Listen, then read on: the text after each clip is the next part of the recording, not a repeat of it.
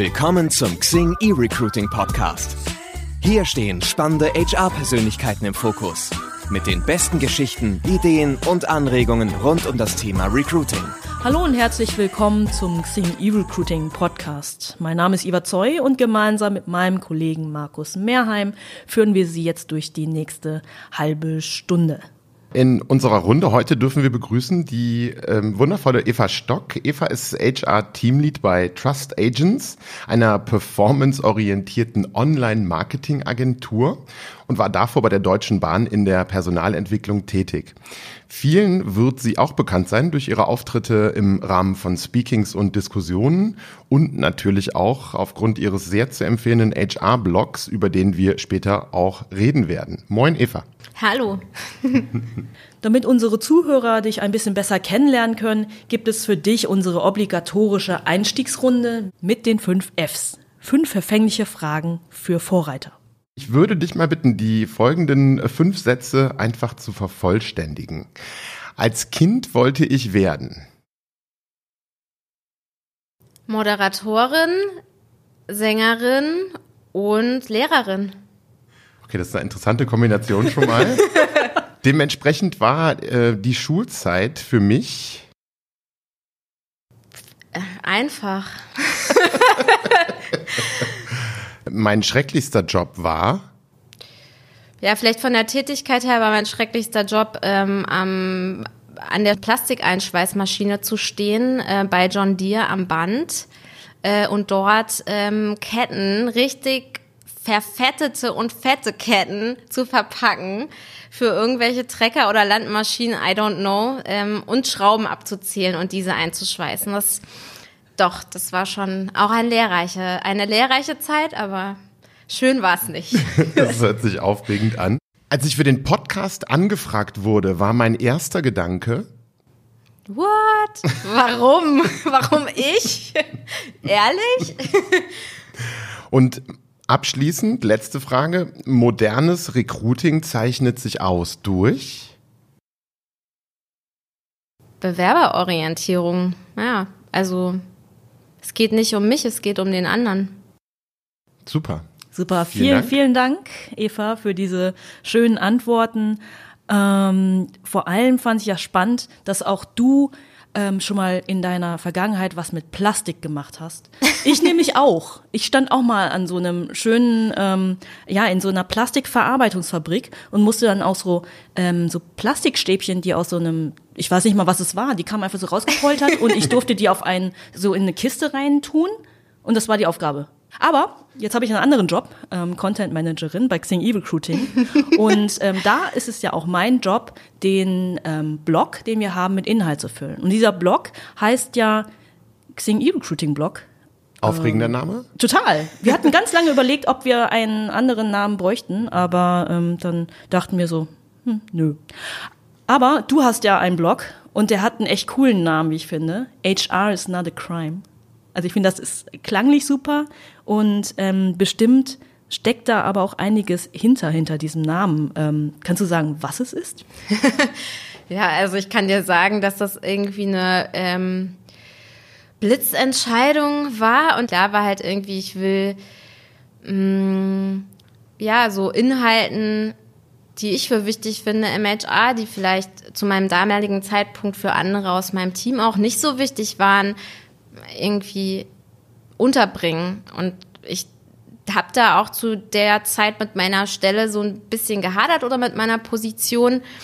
Ähm, ja, einfach, ich glaube, aus diesen Themen heraus, dass ich wusste schon, okay, ich bin halt niemand für so die netten Blümchen-Themen, aber ich will auch irgendwie mir es vielleicht nochmal selbst beweisen oder auch den anderen beweisen, dass HR gar nicht so ein dummer Beruf ist und dass die Inhalte durchaus auch spannend sind und relevant sind. Was war so ein bisschen auch der Antrieb, überhaupt einen Blog zu starten und deinen Gedanken ja. Raum zu geben? Also es war ehrlich gesagt ziemlich viel Frustration. Also ich war auf meinem Job nicht mehr glücklich, den ich damals hatte. Ich wollte mich verändern. Ich wollte auch unbedingt mich verändern raus aus der aus dem Konzern, in dem ich eben war. und bin da auf super viel Widerstand gestoßen. Also im Konzern hat mir natürlich jeder gesagt, ja, so nach dem Motto, okay, irgendwie passt du hier nicht so rein. Ich kann mir dich super außen irgendwie vorstellen, aber ich dachte immer noch so, hä, warum wollt ihr mich alle loswerden? Also irgendwie war das Gefühl schon so da, man möchte mich irgendwie loswerden. Auf der anderen Seite äh, habe ich halt das Gefühl gehabt, dass ich hier keinen Anschluss finde. Also die Startup-Community nimmt mich halt überhaupt nicht ernst, weil klar, was will äh, irgendwie die Frau da, die ewig im Konzern auf einer Personalentwicklungsstelle war? Warum soll ich dir jetzt äh, den gesamtheitlichen HR-Prozess übergeben? Ich war dann auch schon zu teuer, um mich da jetzt irgendwie ins Admin zu stecken. Das wollte ich auch nicht. Also ich wollte schon, also mein Fokus war einfach auf so eine breite Rolle zu kommen. Und ja, fair enough kann ich halt auch verstehen, dass da viele Unternehmen erstmal im ersten Schritt gesagt haben, hä, warum sollte ich die jetzt da draufsetzen? Also ich habe mir super viel Mühe beim Anschreiben gegeben, aber das ist halt dann doch nicht alles. Und genau, ich glaube, das war auch so ein bisschen das Thema. Und auch vielleicht diese Angst, dass ich einfach zu teuer bin. ja. Also der HR-Branche wird ja manchmal vorgeworfen, ähm, dass sie einfach zu starr agiert und zu sehr an alten Prinzipien festhält, an alten Prozessen.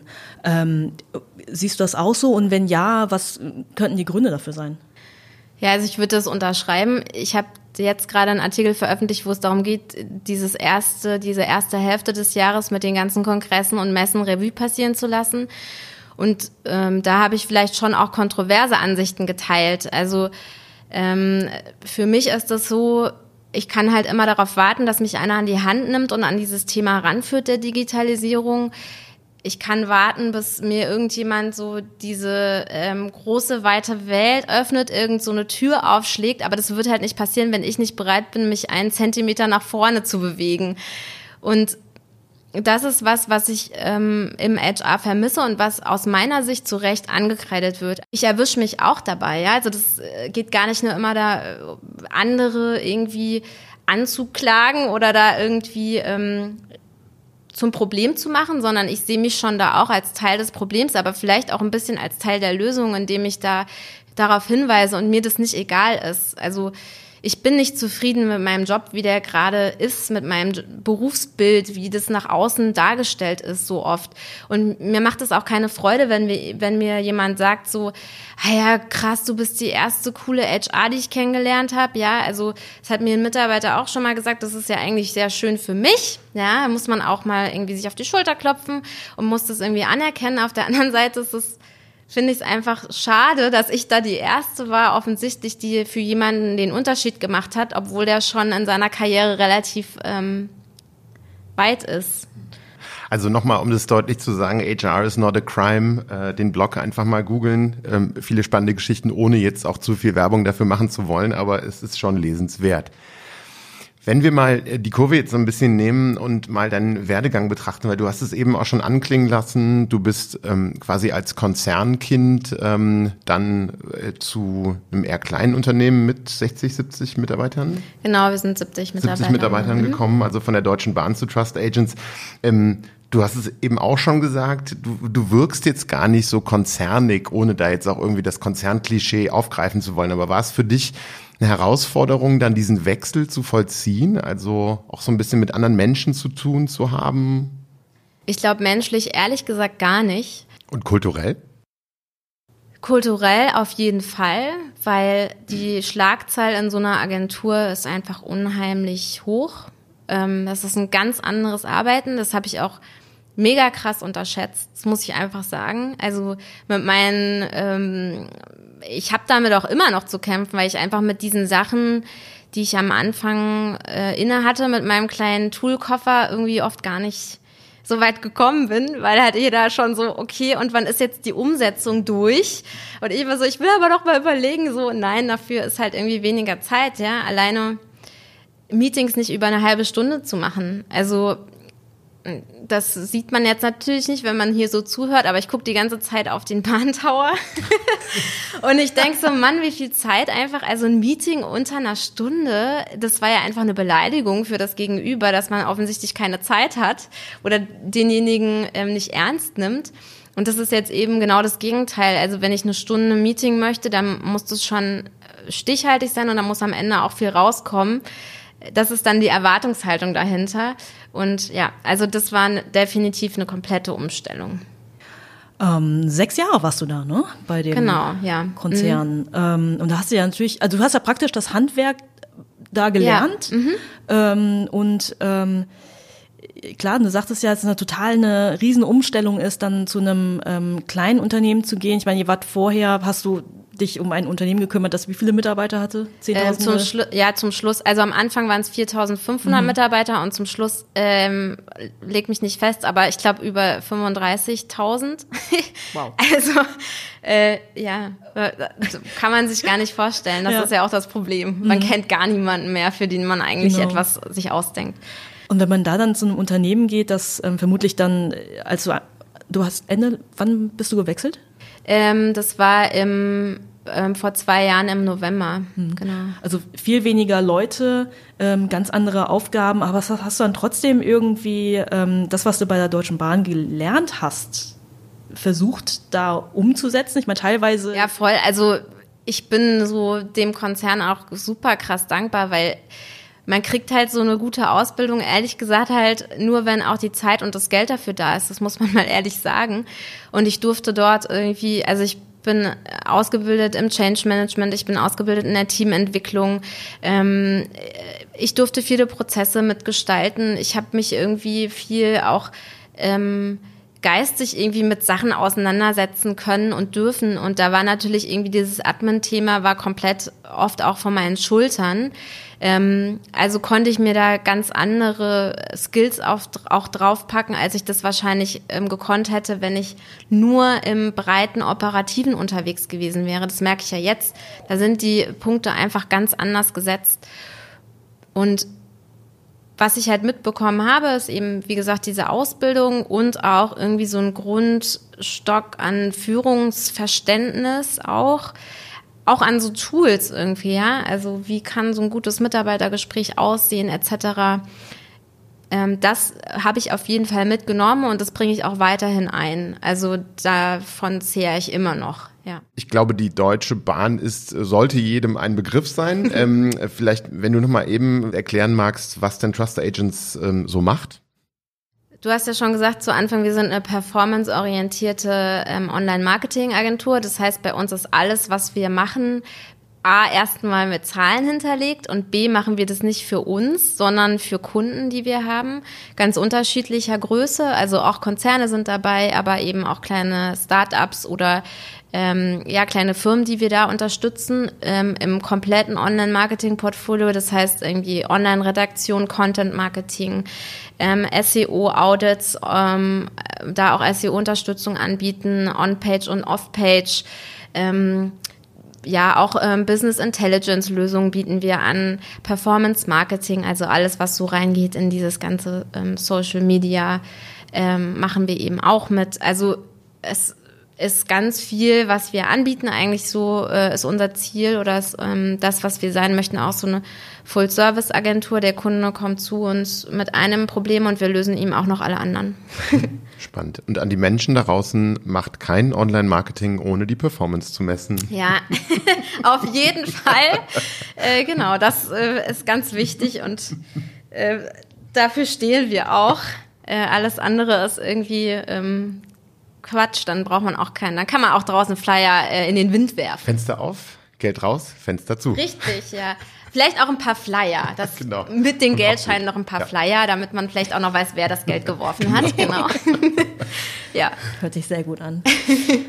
Welches Team hast du da vorgefunden, dann, als du zu Trust Agents gewechselt bist? Also wie war die Struktur dann da zu deinem Antritt? Ähm, in meinem eigenen Team? Genau, also im HR-Team. Mhm. Ähm, genau, also ich hatte zwei Mitarbeiterinnen. Ähm, ich habe auch immer noch zwei Mitarbeiterinnen. Das Setup hat sich so ein bisschen geändert, aber das war ähm, das war so mein Einstieg. Ähm, eine davon, Susanne, hat sich auch noch um den Bereich PR mitgekümmert und ähm, Steff war so ein bisschen das Mädchen für alles tatsächlich. Ja, also ähm, die war in dieser Rolle oder konnte sich da jetzt auch eben rausentwickeln. Ähm, und ich habe sie dann auch zum HR-Manager gemacht ähm, nach einem guten halben Jahr. Ähm, und Susanne wollte dann einfach auch noch mal was anderes kennenlernen. Die war auch sehr lange schon bei Trust Agents und hat sich dann gedacht, okay, ich will jetzt noch mal in ein anderes Unternehmen gehen und dort das ganzheitlicher kennenlernen. Und jetzt habe ich eben ähm, auch noch eine Junior HR Carla und wir machen eigentlich alles im HR-Bereich und teilen uns das mehr oder minder so ein bisschen auf. Ähm, aber im Zweifel kann jeder irgendwie alles. und das ist auch bei dem Setup, wie wir es gerade haben, einfach nötig. Ja, aber das war so ein bisschen das, was ich vorgefunden habe. Und ich habe einen Chef vorgefunden, der ähm, einfach viel auch gemanagt hat, bevor ich da war. Er selbst stellt das immer so ein bisschen unter den Scheffel und sagt immer, ich bin so der äh, Nerd weil er auch Programmierer ist. Das ist eher ungewöhnlich, dass man so Programmierer ist und gleichzeitig da irgendwie so eine Ader für Office und HR hat. Hat er aber. Und ähm, also das habe ich auch vorgefunden, dass einfach schon viel strukturiert war, auch durch unser Operations-Team, was immer auch äh, mich unterstützt. Also das war jetzt nicht so, dass ich komplett auf der grünen Wiese war, das muss ich auch dazu sagen, sondern dass irgendwie schon was da war, auf das ich aufbauen konnte. Ja. Um nochmal so ein bisschen zu verstehen, was denn so dein, dein Daily Business ist. Also gibt's so den typischen Arbeitstag von dir? Das wäre so der eine Punkt. Und das andere ist, was sind denn so eure Ziele im Moment, so mhm. HR-seitig? Wow, also äh, nee, es gibt, glaube ich, keinen richtigen Arbeitstag wie jeder andere bei mir. Ähm, also wie gesagt, es ist sehr schnell. Ich gucke einfach morgens, was ist im Postfach, was habe ich noch an To-Dos das Mailfach und äh, die Tagesform bestimmt, was, wie mein Tagesablauf ist. Klar, es gibt immer so ein paar feste Wochentermine oder irgendwelche Blocker, die man sich gesetzt hat, aber nobody cares about the blocker, wenn halt irgendwie was Wichtiges ist, ja. Und was sind eure größten Herausforderungen momentan oder was sind so die Themen, an denen ihr arbeitet? Also unsere größte Herausforderung ist einfach dieses Unternehmenskulturthema, würde ich sagen, weil wir ähm, sind nicht nur Trust Agents, wir sind Part of Debt. Das heißt, wir sind also Teil eines Agenturnetzwerkes, was international aufgestellt ist. Und dieses Netzwerk möchte sich jetzt eben auch in der Dachregion nochmal vergrößern. Damit einhergeht eben auch ein Umzug, den wir innerhalb unseres Gebäudes machen werden in komplett neue Räumlichkeiten. Und Stichwort Unternehmenskultur deshalb auch nochmal, weil wir eben von diesen kleineren geschlossenen Büroeinheiten zu einem Open Space äh, Konzept wechseln, was uns auch nochmal dann mit neuen Kollegen zusammenbringen wird, eben ähm, unter diesem Depp-Dach. Also sehr viel spannende Change-Geschichten, die man ähm, gut begleiten muss. Wenn du das jetzt mal vergleichst, so vom Konzern zum kleineren Unternehmen ähm, wie Trust Agents, ist es da deiner Meinung nach einfacher, HR-Methoden einzuführen oder beziehungsweise anzuwenden? Oder ist es nur anders? Methoden einzuführen ist immer einfacher. Wenn ich jetzt an Prozesse oder irgendwie Tools denke, dann sind wir natürlich noch mal bei einem anderen Schnack so. Dann ist es auf jeden Fall eine Agentur einfacher da muss ich mich für andere Sachen rechtfertigen als dann im Konzern, wenn dann irgendwie noch der Datenschutzbeauftragte drauf guckt, nochmal ähm, der Betriebsrat drauf schaut, ähm, ähm, ja, der Chef dann auch noch Anmerkungen hat, der Vorstand nochmal irgendwie einen Vergleich möchte. Und bei uns ist eher, okay, wie, wie ist die Usability, wie schnell kriegen wir es umgesetzt und was ist das Preisschild? Mhm. Wahrscheinlich eher das Preisschild an erster Stelle. nee, das stimmt auch nicht, aber also diese drei Sachen dann eher, ähm, und da brauche ich keine PowerPoint zu malen, sondern ich muss das dann sagen können und irgendwie belegen können und zur Not auch mit Klicks irgendwie zeigen, wie die Usability ist, genau. Wir haben bei Xing ähm, früher ja auch ein relativ kleines ähm, HR-Team gehabt. Also mit klein meine ich wirklich drei Personen. Mhm. Ähm, das, das weiß ich so genau, weil die PR-Abteilung nämlich direkt davor saß. Auch in so einem kleinen Raum quer ja. gemixt. Bei uns war es dann so, dass es äh, einfach der Fokus dann gelegt wurde sehr stark auf das Recruiting, ja, weil wir mussten wachsen und insofern ging alles total schnell und irgendwann äh, sind wir um das Doppelte gewachsen ähm, innerhalb eines Jahres und ähm, da vergisst man bisweilen dann so ein bisschen auch die Personalentwicklung der bestehenden Mitarbeiter. Ähm, äh, wenn du jetzt deine Rolle dir anschaust, ist dann eher so, dass ihr einen Fokus legt auf Recruiting Maßnahmen mhm. oder dass ihr sagt, okay, ähm, es muss aber eigentlich eher mehr für das Personal, für die Personalentwicklung gemacht werden? Wir beackern auch beide Enden, sage ich mal. Ähm, da gibt's jetzt ähm, nicht nur einen Fokus. Und ich finde das auch ganz wichtig, weil was nutzt es mir halt, wenn ich Leute reinbringe, aber die dann keine Möglichkeit sehen, sich zu entwickeln. Und das ist schon was, wo ja, einfach wo viel Attention drauf muss. Wir haben viele Berufsanfänger, die äh, mit natürlich auch Erwartungen und Hoffnungen dann irgendwie kommen. Zu großen Teilen ziehen die auch extra für uns um. Also nehmen da schon viel in Kauf und ähm, ja, also natürlich ist uns das nicht egal. Und ähm, das ist auf jeden Fall ja ein großer Fokus auch. Wie wichtig ist dir das ganze Kulturthema? Das ist schon mal so ein bisschen angeklungen, mhm. aber äh, kannst du es messen? Kannst du es beeinflussen? Wie aktiv seid ihr in dem Bereich? Ja, also das Kulturthema ist mir super wichtig und ich wurde auch damals so ein bisschen mit dieser Prämisse geholt, dass die das auch toll fanden, dass ich da eben schon Sachen gemacht habe, auch in meinem äh, alten Umfeld. So nach einem halben Jahr haben wir so einen großen Tag gemacht, wo wir ähm, unsere Werte festgesetzt haben. Das ist bei uns eher so ein Mix aus Werten und irgendwie Vorstellungen, wie wir arbeiten möchten. Und äh, auch schon relativ früh, bevor dieser Tag im Sommer stattfand, habe ich eben angefangen mit dem Management und den Teamleadern auch diese Sachen zu beackern, damit wir eben schon mit ein bisschen was reingehen konnten in diesen Tag. Also mir persönlich ist das Thema einfach sehr wichtig, weil das Gute ist, glaube ich, dass ich halt nicht kult also irgendwie kulturversaut bin, in Anführungsstrichen, dadurch, dass ich jetzt vorher in großartig vielen anderen Agenturen war. Also ich kam da vielleicht auch so ein bisschen naiv rein und ähm, habe das Thema aber dann auch, also es war sehr schnell klar, das Thema kann nicht nur bei mir als HR liegen, sondern ich bin Wegbereiter, aber ich bin nicht die Kultur. Und es muss mitgetragen werden. Das muss mitgetragen werden. Genau. Wir haben ein Wertegremium, was aus Management, Teamleadern und Mitarbeitern besteht. Da kann jeder rein und raus, ähm, wie er mitsprechen möchte. Wir benutzen auch ähm, Engagement Surveys und versuchen daraus Themen abzuleiten, ähm, über die wir sprechen. Und ja, also für mich ist das diese kontinuierliche Einbindung der Mitarbeiter. Und ähm, da auch manchmal zu sagen, du bist jetzt aber eingebunden. Das ist ja vielleicht manchmal auch so, ich habe keinen Bock oder warum macht dann HR nicht mal einfach was? Ja, sorry, aber so läuft die Welt halt nicht oder so funktioniert ja auch kein Miteinander, ja. Also ja, das ist auf jeden Fall ähm, das Thema bei uns. Wir führen auf Seiten Xing E-Recruiting ähm, relativ häufig ja auch Umfragen durch und da ist ähm, auch eine der beliebten ähm, Fragestellungen, nicht ob, sondern wie sich der Personaler heutzutage oder für die heutigen Anforderungen ändern muss.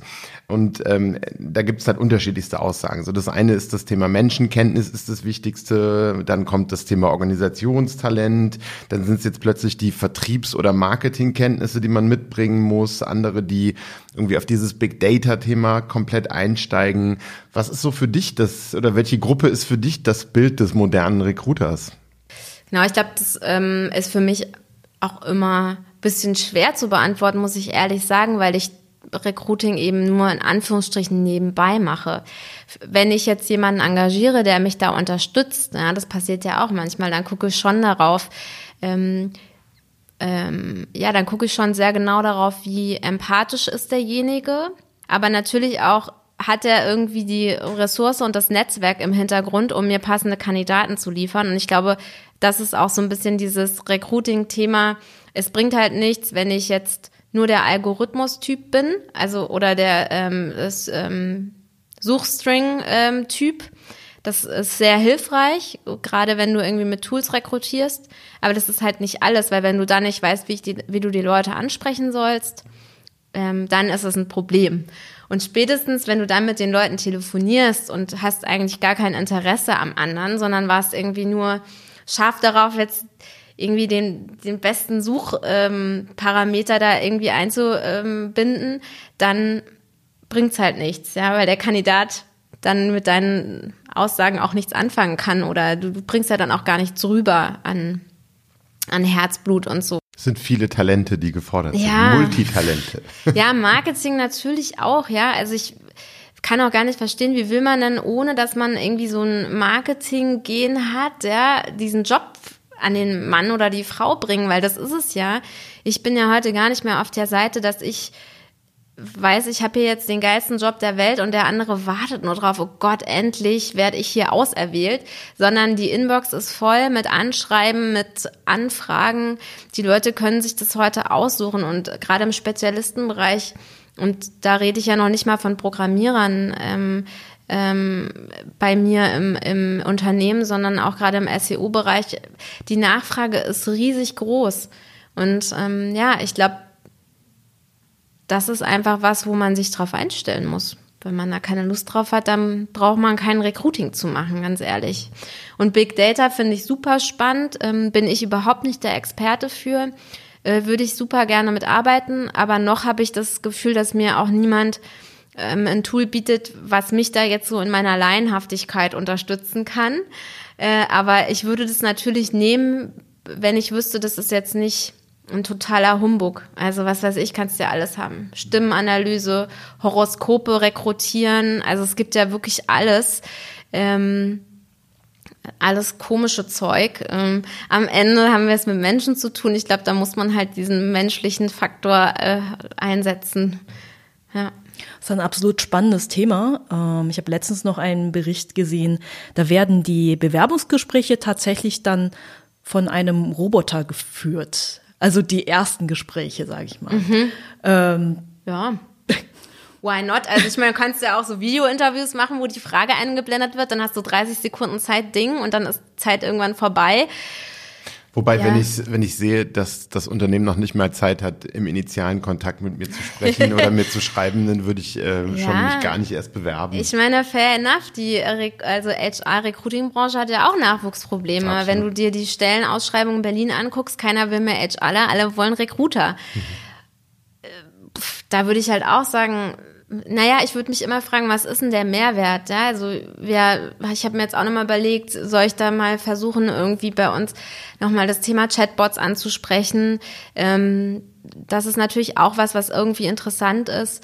Äh, die Frage ist doch, was für ein ja, was für technische Möglichkeiten nutzt du wie? Und also was ist das aus Bewerberperspektive, was ist da der Vorteil? Und da muss man dann halt wirklich gucken, welche Möglichkeiten gibt es, dass auch Bewerber das dann annehmen, eben nicht mit einem Menschen zu sprechen, sondern vielleicht mit einem Roboter oder einem Chatbot oder oder.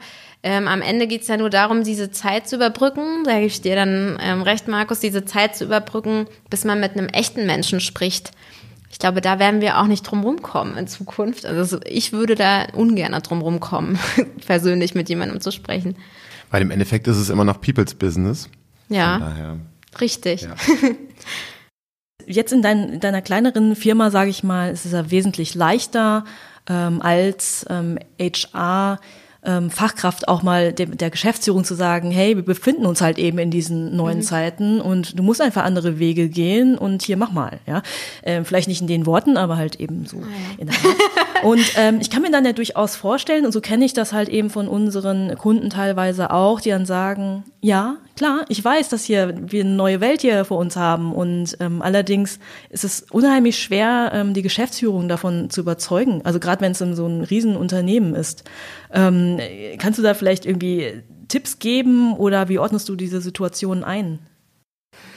Ja, also genau, ich ordne das schon auch so oder ich sehe das schon auch so, wie du das eben beschrieben hast. Ähm, es gibt diese Widerstände und das Schlimme ist, dass es die eben auch auf den Ebenen gibt, die am Ende ähm, die weitreichendsten und tollsten Entscheidungen eigentlich treffen könnten, die der gesamten Organisation was bringen. Und natürlich, das ist immer sehr individuell. Also ich würde halt eher, also ganz ehrlich, man muss das halt einfach wissen. Will ich, will ich in diesen Kampf reingehen, jemanden auf Teufel komm raus von etwas zu überzeugen, was er jetzt noch nicht verstanden hat, obwohl er es schon hätte vielleicht vor fünf Jahren verstehen müssen, um es mal ganz deutlich zu sagen.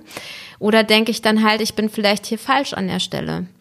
Und na klar ist das irgendwie will ich nicht sagen, dass das immer eine Option ist, aber wenn es halt gar nicht geht, dann muss man halt einfach gehen und das setzt auch manchmal ja Signale. Und das hat auch schon oft dazu geführt, dass auch hochrangige Führungskräfte Probleme bekommen haben. Weil wenn das Team geht und wenn wichtige Schlüsselfiguren gehen, dann ist das immer ein Problem. Ja, und ich glaube, also machen wir uns da nichts vor. In ähm, hierarchischen Organisationen gibt's immer ein Machtgefälle. Das, das gibt's bei mir auch. Also ich bin keine Geschäftsführung. Und natürlich, wenn eine Entscheidung gefällt ist, dann muss ich damit manchmal auch leben. Aber ähm, die Frage ist dann, lebe ich damit die ganze Zeit oder versuche ich es bei gegebener Zeit nochmal dieses äh, heiße Eisen irgendwie anzufassen und doch nochmal in eine andere Richtung zu drehen? Wenn wir jetzt so langsam auf die Zielgerade abbiegen, ähm, nochmal zum Thema, was ja gerade auch in aller Munde ist, Digitalisierung. So, dieses große Wort, wo meines Erachtens teilweise auch gar nicht gewusst wird, was es denn ja. überhaupt so genau bedeutet. Ja, Aber alles. wenn ja, du jetzt alles. mal alles, alles und nichts, wenn du jetzt mal für dich ähm, dieses Wort oder den Begriff Digitalisierung im HR oder im Personalwesen mal anwendest, was bedeutet das denn für dich? Chancen, Möglichkeiten, Status quo? Dass man viel mehr Möglichkeiten hat, Daten zu verwenden, ja, also DSGVO oh, ist ja. ja. auch das nächste Schönes Riesen Thema. im Zusammenhang mit der Digitalisierung. Mh, mhm. Da äh, sehe ich schon richtig äh, freudige Gesichter. Mhm. Ähm, ja, ich glaube, aber Digitalisierung an sich ist einfach diese Möglichkeit, ähm, Themen und Zusammenhänge zu entdecken, die ich sonst nicht entdecken würde.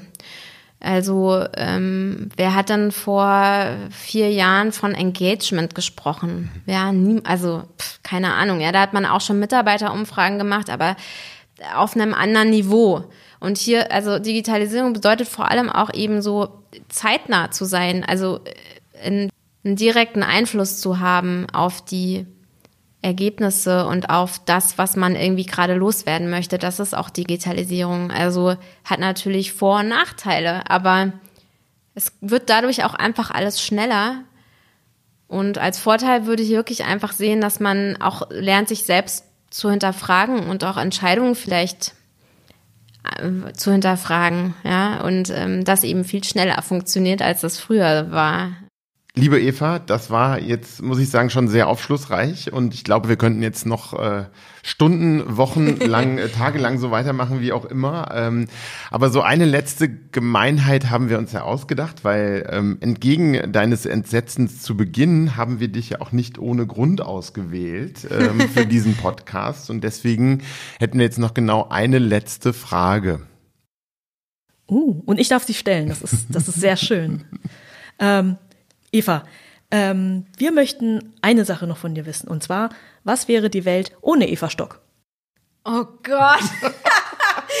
was ist das für eine krasse Frage? Äh, ich glaube, sie würde auch existieren, aber ähm, es würden ihr ein paar dumme Sprüche und ähm, doofe Gedanken fehlen. ähm, ja, ich glaube, das ist es. Das müsste man vielleicht mal eher meine Eltern fragen. Na gut, das werden wir uns dann für die nächsten Podcasts überlegen. Ja, äh, genau. Das, das wäre auch mal was anderes. Also ich glaube, äh, viele dumme Sprüche haben wir äh, gar nicht gehört, sondern ähm, ich habe für meinen Geschmack extrem viele spannende Aussagen mitgenommen. So ein ganz großes Learning war der Punkt und da ähm, spricht auch dann der Marketingmensch in meiner Seele. Man muss in allen Aktivitäten, die man macht, aus dem Bewerber heraus, beziehungsweise auch aus dem Mitarbeiter heraus denken und das möglichst Bewerber- oder Mitarbeiterzentriert machen. Das kam, glaube ich, jetzt sehr deutlich durch. Mir bleibt nur noch übrig, ganz, ganz herzlichen Dank zu sagen für die spannenden äh, Unterhaltungen. Danke euch, ja. Übrigens, also eine Welt ohne Eva Stock wäre natürlich auch eine Welt ohne dein Blog. Genau. HR's Not a Crime. Richtig. Nochmal, nochmal ich betone es gerne nochmal. Ja. Ne? Super spannend zu lesen. Ich habe dann auch nicht viel mehr und ähm, würde mich dann bedanken. Nochmal bei dir, Eva, und ähm, bei allen Zuhörern. Gerne. Markus und ich freuen uns auf den nächsten Podcast. Auf Wiederhören. Auf Wiederhören. Tschüss.